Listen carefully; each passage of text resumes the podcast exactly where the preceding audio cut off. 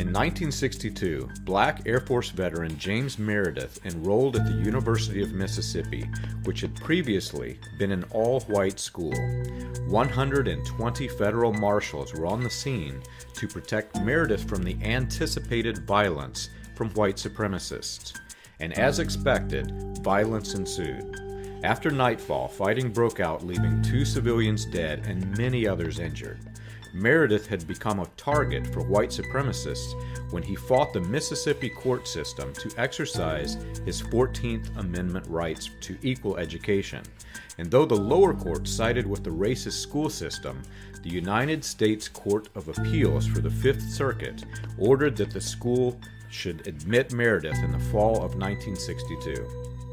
After the event, white supremacist leaders denounced Meredith and the appeals court and the civil rights leaders for the integration of Ole Miss.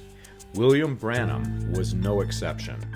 Branham said that Meredith and the colored people were trying to sell their birthrights by dishonoring the blood of Abraham Lincoln. Branham sided with the white supremacists attacking Meredith and added insult to injury by using the old phrase, give the devil his dues.